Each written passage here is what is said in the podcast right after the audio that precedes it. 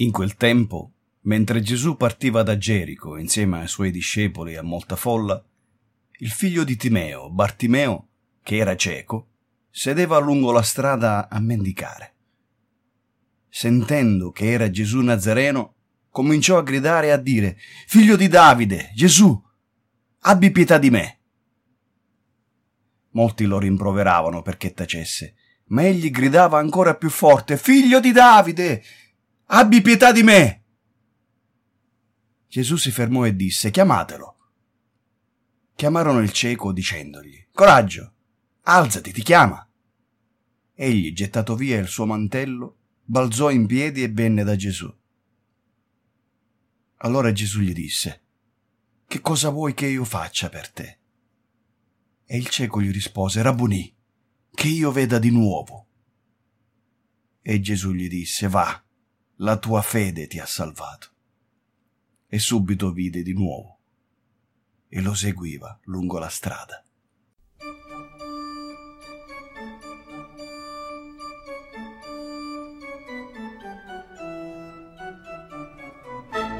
Secondo l'ordine di Melchisedec, lettura delle Sacre Scritture ed interpretazione esoterica, a cura della rivista di studi esoterici Teoria.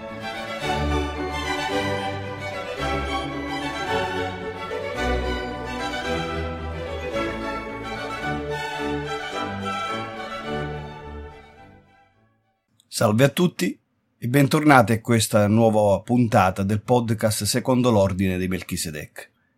Io sono Gregorio Amigdala ed oggi parleremo di un altro miracolo compiuto da Gesù. In questo passo del Vangelo secondo Marco vediamo che viene compiuto questo miracolo nei confronti di Bartimeo. Ora è importante, come diciamo sempre nel nostro podcast, ritornare alla essenza delle cose e quindi è necessario analizzare prima di tutto i nomi dei personaggi trattati, poiché ricordiamo sempre che i personaggi dei Vangeli non sono altro che l'antropomorfizzazione di concetti esistenti in un altro piano. E allora Bartimeo vediamo che significa figlio di Timeo. Bar è un termine ebraico che significa figlio e Timeo è un nome greco che ha il significato di onorare, ma in particolare è interessante andare a ricercare chi fosse Timeo.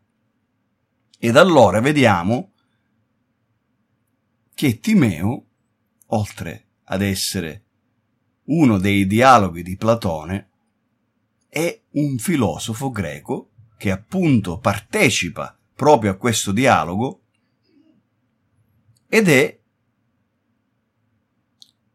la figura che rappresenta il matein, ovvero la conoscenza ricevuta attraverso la ratio, attraverso il processo razionale, ovvero la dianoia. E perché era dunque un mendicante, ovvero un povero di spirito? Perché questo processo logico, questo processo razionale, non è ispirato.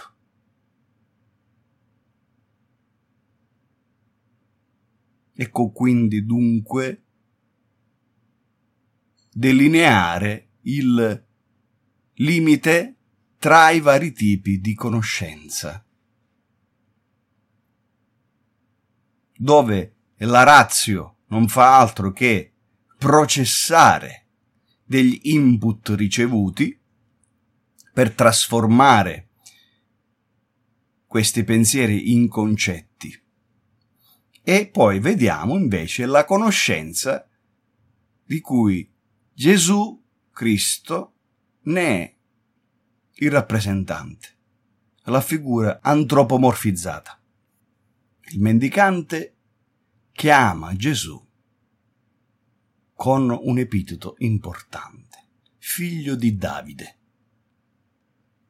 Ora noi sappiamo che per Israele Davide, che era stato re di Israele, apparteneva alla tribù di Giuda, e per Israele la tribù di Giuda è colei che è adibita al regno.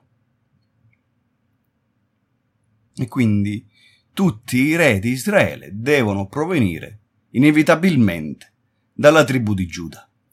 Ora, secondo le genealogie, secondo l'albero di Iesse, che era il padre di Davide, nei Evangeli viene descritto che Gesù, figura storica in questo caso, provenisse dalla stirpe di Davide, cosa che è alquanto discutibile, poiché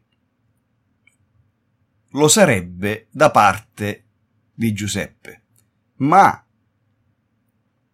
se noi analizziamo il fatto che Maria concepisce Gesù non da un rapporto con Giuseppe, ma dallo Spirito Santo, è ovvio che questa appartenenza alla tribù di Giuda non ha nessun fondamento.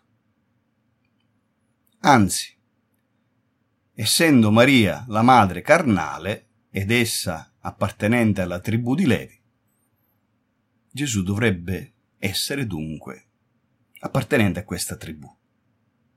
Ma è anche vero che Gesù rivoluziona quello che sono le leggi di Israele, portandole ad un piano diverso. Se fino a quel punto in Israele c'era una interpretazione letterale, con questa nuova predicazione inizia ad esserci un altro tipo di interpretazione. E quindi la tribù di Giuda non è più un qualcosa che appartiene al mondo materiale e quindi per derivazione di sangue, ma è un qualcosa che deriva direttamente da Dio, dallo Spirito Santo.